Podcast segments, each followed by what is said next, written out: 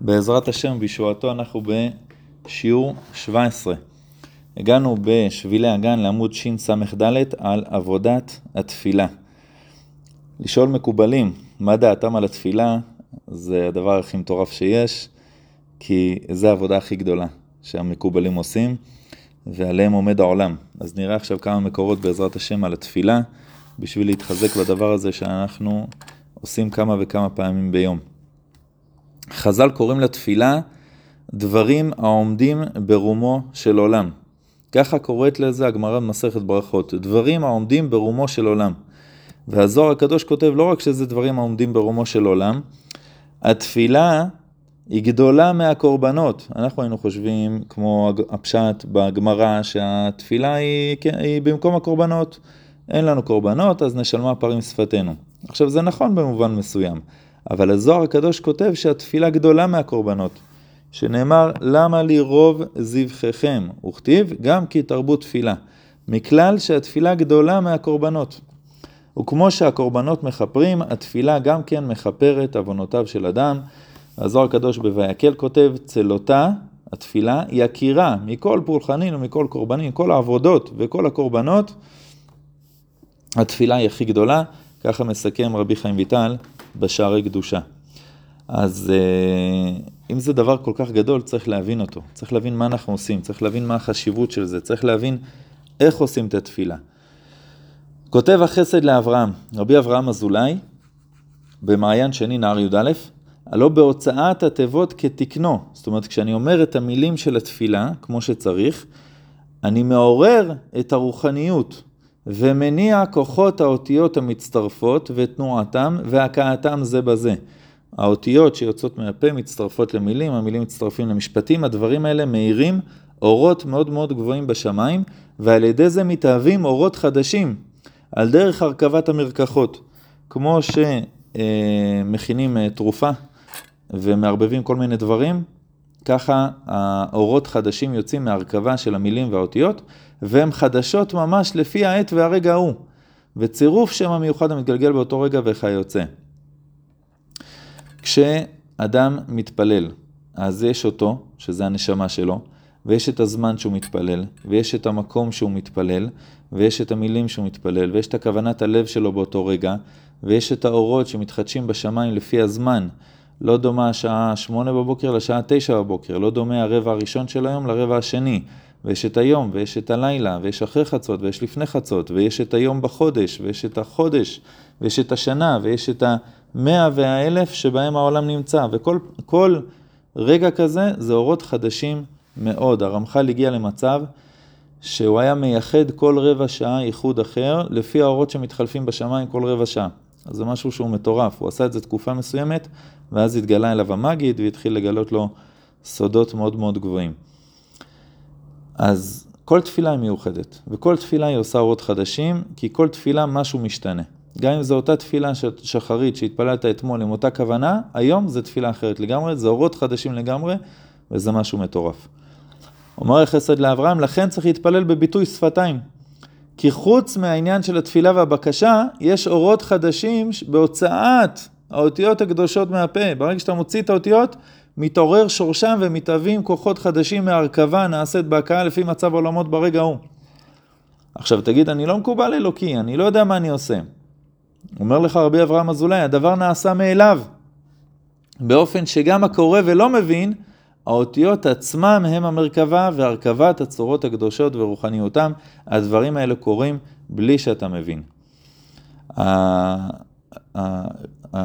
אברהם אבינו, יצחק, יעקב, ואחרי זה גם הנביאים שהוסיפו קטעים, וחז"ל, ואנשי כנסת הגדולה שהתקנו לנו את התפילות, הם אה, בראו לנו את המכשיר שנקרא תפילה, וכל מילה ומילה שהם תיקנו היא כמו כפתור.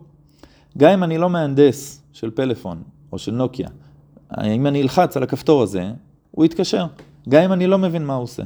זה הזכות שיש לנו בזה שהרכיבו לנו כבר את כל הצינורות, ואתה רק צריך להגיד את המילים. עכשיו צריך דלק, צריך את הכוונה שבלב, זה אתה תוסיף.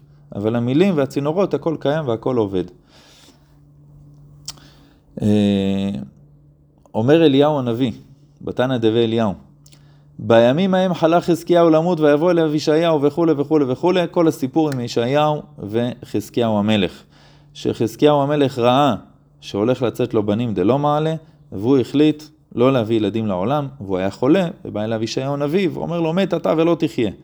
אומר לו, מה קרה? למה? מה עשיתי לך? אומר לו, לא עסקת פריאה ורבייה. אומר לו, אבל ראיתי שהם יצאו על הפנים. אומר לו, בעדק יבשנה דרחמנא למה לך? אתה אל תתעסק מה קורה בשמיים, זה לא עניינך, ועכשיו בגלל שלא עשית את זה, אתה הולך למות חס וחלילה.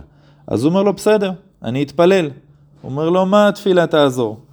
אז הוא אומר לו, בן אמוץ כלה נבואתך וצא. ככה חזקיהו המלך אומר לו, למה? מקובלני מבית אבי אבא, שאפילו חרב חדה מונחת על צווארו של אדם, אל ימנע עצמו מן הרחמים. זאת אומרת שהתפילה היא דבר שמשנה ממש את המציאות.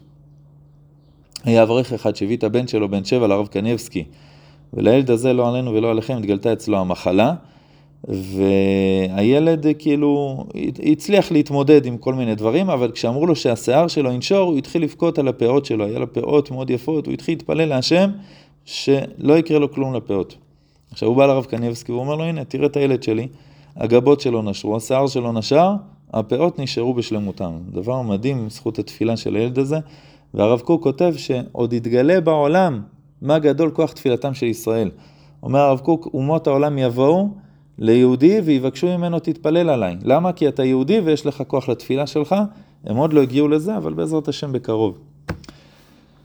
אומרת התורה בבראשית, ואני נתתי לך שכם אחד על אחיך אשר לקחתי מיד האמורי בחרבי ובקשתי. מתרגם לנו אונקילוס של מה יעקב אבינו התכוון בחרבי ובקשתי, כמובן שהפשט הוא נכון, ובמדרש מסופר על כל המלחמות שיעקב אבינו עשה בחרב ובקשת, מלחמות מטורפות, ויש שם פרטי פרטים, אבל ב...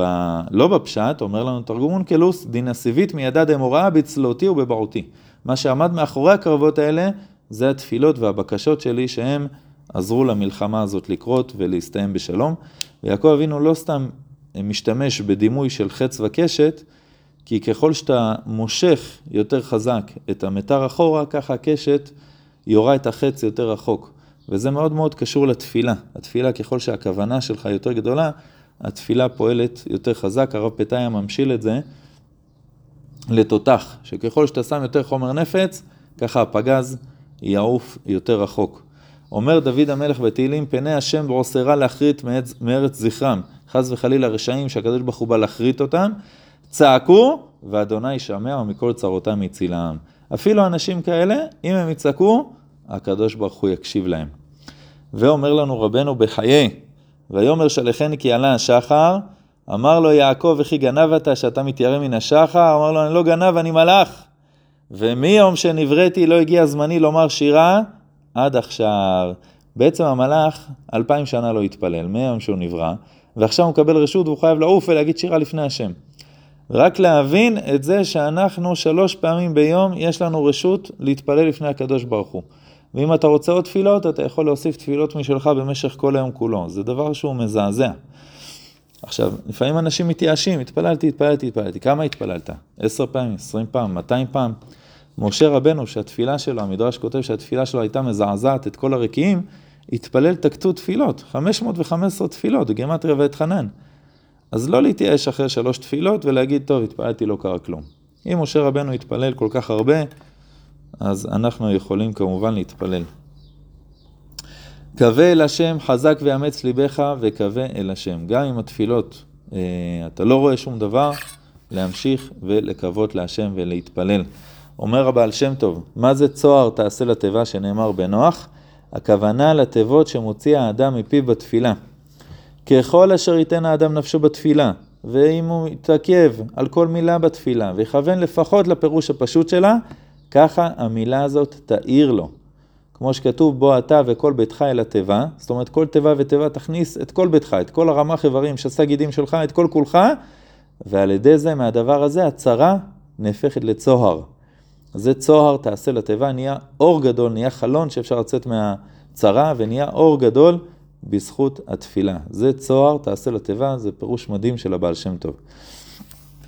הזוהר הקדוש כותב על נוח, שלמה קוראים למבול מי נוח, למה זה נקרא על שמו? כי הקדוש ברוך הוא בא אליו ואמר לו, מה אתה בוכה? נוח יצא מהתיבה והתחיל לבכות. שנחרב העולם, אומר לו, מה אתה בוכה? היית צריך להתפלל אליי לפני המבול, לא התפללת. זה אומר שלפי הזוהר הקדוש, אם נוח היה מתפלל, היה יכול להציל את העולם. זו תביעה שהיא מאוד מאוד רצינית. התיקון הזה נעשה על ידי משה רבנו, שתיקן את הדבר הזה כשהתפלל על עם ישראל להציל אותם.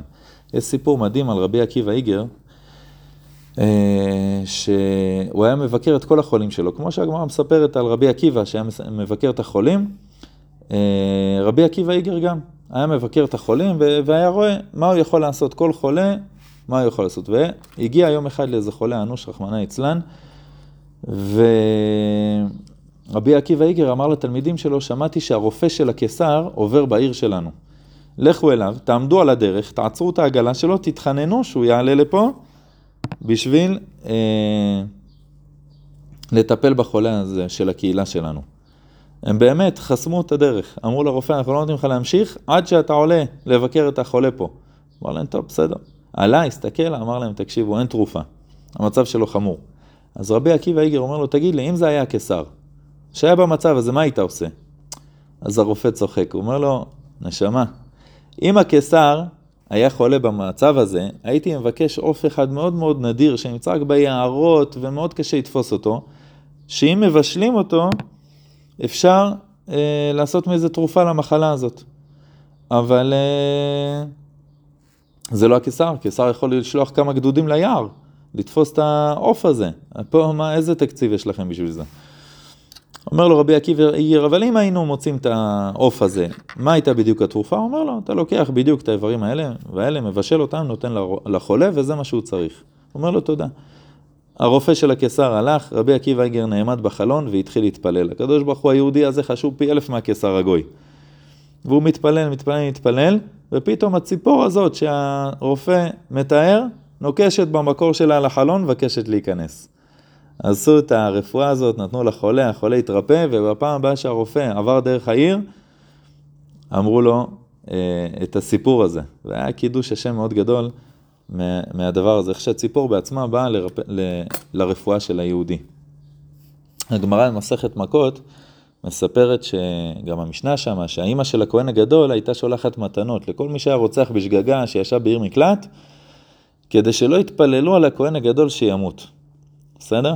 עכשיו, הגמרא אומרת שהייתה איזו אשמה על הכהן הגדול בזה שנרצח בשגגה, כי היה לו להתפלל על בני דורו ולא ביקש. רואים פה גם את הכוח של התפילה של הכהן גדול, שהתפילה שלו הייתה יכולה למנוע את הרצח בשגגה, וגם אה, מהצד השני, שרוצחים בשגגה, היא מפחדת שהם יתפללו שהבן שלה ימות, נותנת להם מתנות, זאת אומרת התפילה שלהם היא גם מאוד מאוד חשובה. והאמת שרואים את זה מהכהן הגדול שנכנס ביום הכיפורים לפני ולפנים ומתפלל שלא תבוא לפניך תפילת עוברי דרכים על הגשם. למה? כי אם בן אדם טרמפיסט מתרטב עד העצמות שלו ומתפלל כזה ברוך הוא שיפסיק הגשם, התפילה הזאת היא מאוד חזקה. היה צריך את התפילה של הכהן הגדול ביום כיפור בקודש הקודשים כדי לבטל את, ה, את ההשפעה של התפילה הזאת. יש לתפילה כוח אדיר מאוד. אה, הגמרא מספרת רבי יהושע בן לוי שאליהו הנביא היה בא ללמוד איתו כל יום, חברותה. ופעם אחת שלושה ימים הוא לא בא. למה? כי אריה טרף אדם במרחק של שלושה פרסאות מהבית של רבי שמעון בן לוי. אומרת הגמרא, ומה הוא אשם בזה? הוא היה צריך להתפלל על האנשים שלו, על העיר שלו, והיה צריך להגן עליהם. אה, לפעמים, לפעמים הקדוש ברוך הוא לא אה, רוצה שתתפלל כדי שיקרה משהו, כדי שתרוויח איזה משהו. לפעמים הקדוש ברוך הוא שולח לך צרה כדי לגרום לך להתפלל. וזה דבר מאוד מאוד חשוב, שלפעמים מגיעה צרה ואתה מתייאש ואתה אומר למה הקדוש ברוך הוא נתן לי את זה וזה. ההפך, הקדוש ברוך הוא רוצה שתתפלל. כמו שהקדוש ברוך הוא עשה את האימהות הקרות, כי הוא מתאבל לתפילתם, לפעמים כל מה שהשם רוצה ממך זה את התפילה, את הקשר שלך איתו. אה, זה דבר שהוא מאוד מדהים. כן, אתה רוצה שהילד שלך יעשה איזה משהו, או סתם יבוא, יושב, ידבר איתך בסלון, אתה מכבה לו את הווי-פיי, מכבה לו בפאמילי לינק את, ה, את הפלאפון, שתי שניות אחר כך הוא בסלון, מה, מה נשמע, מה קורה, מה המצב? לפעמים הקדוש ברוך הוא גם עושה לנו את זה, הוא מתהווה לקשר עם היהודים, הבנים שלו, ונותן לנו ככה איזה בעיה בשביל לקבל את, ה, את התשומת לב שלנו. יש סיפור על בחור משוויץ שנסע ללמוד תורה ועבר ליד רדין. הוא נסע לישיבת מיר, אבל בדרך הוא אמר, אני אגיע לרדין, אני מבקש ברכה מהחפץ חיים, גדול הדור. עכשיו זה חורף ושלג ולילה, והוא עצר באיזו עיירה על יד רדין. לא הייתה תחנת רכבת ברדין עצמה. אז הבחור הזה היה צריך לעבור 13 קילומטר בשלג בשביל להגיע ל, לרדין, ובדרך הוא פגש איזה יהודי מרדין, והיהודי הזה הזמין את, אותו לישון אצלו, ומחר בבוקר תגיע לחפץ חיים, תתפ... ת... תבקש ברכה. קיצר, אחרי 13 קילומטר בשלג, ואחרי כל הטרחות של הרכבת והטירוף והכל, הוא רק הגיע לבית של היהודי הזה, התכסה בשמיכת נוצות, ובום, שקע בשינה. בבוקר הכין רשימת שאלות שהוא כתב, והגיע לחפץ חיים. עכשיו, החפץ חיים מסתכל עליו, ואומר לו, אני רוצה לספר לך סיפור. הוא אומר, לפני עשרות שנים, כשהיה צבא מאוד גדול בתקופה של הצאר, אני זוכר שאגורת נחושת לא הייתה נחשבת. אם אגורות נחושת נפלו לרצפה, אף אחד לא, לא עצר להרים אותם. אבל עכשיו שאנחנו בתקופה של רעב, של מחסור, כל אחד אוסף, אם הוא רואה אגורת נחושת, הוא ישר מרים אותה. כי כמה אגורות נחושת כאלה אתה בסוף תוכל לקנות כיכר לחם. אז הבחור לא מבין מה, מה הוא אמור לעשות עם הסיפור הזה. ואז החפץ חיים אומר לו, פעם היה הרבה לומדי, לומדים, לומדי תורה ועובדי השם וגאונים וצדיקים, והדור כולו היה ספוג בתורה ותפילה. אז אם מישהו היה נרדם לפני שהוא התפלל ערבית, היה הרבה שפע בשמיים של תפילות, אבל עכשיו בדור היתום הזה, דור שהוא כל כך עני בתורה ותפילה, גם לתפילת ערבית אחת יש חשיבות מאוד מאוד גדולה. הבחור לא שאל כלום, רק היה בהלם מהרוח הקודש הרבץ חיים ומהמסר, קיבל ברכה והלך הביתה. אחד הדברים הכי חשובים בתפילה זה להתפלל בשמחה.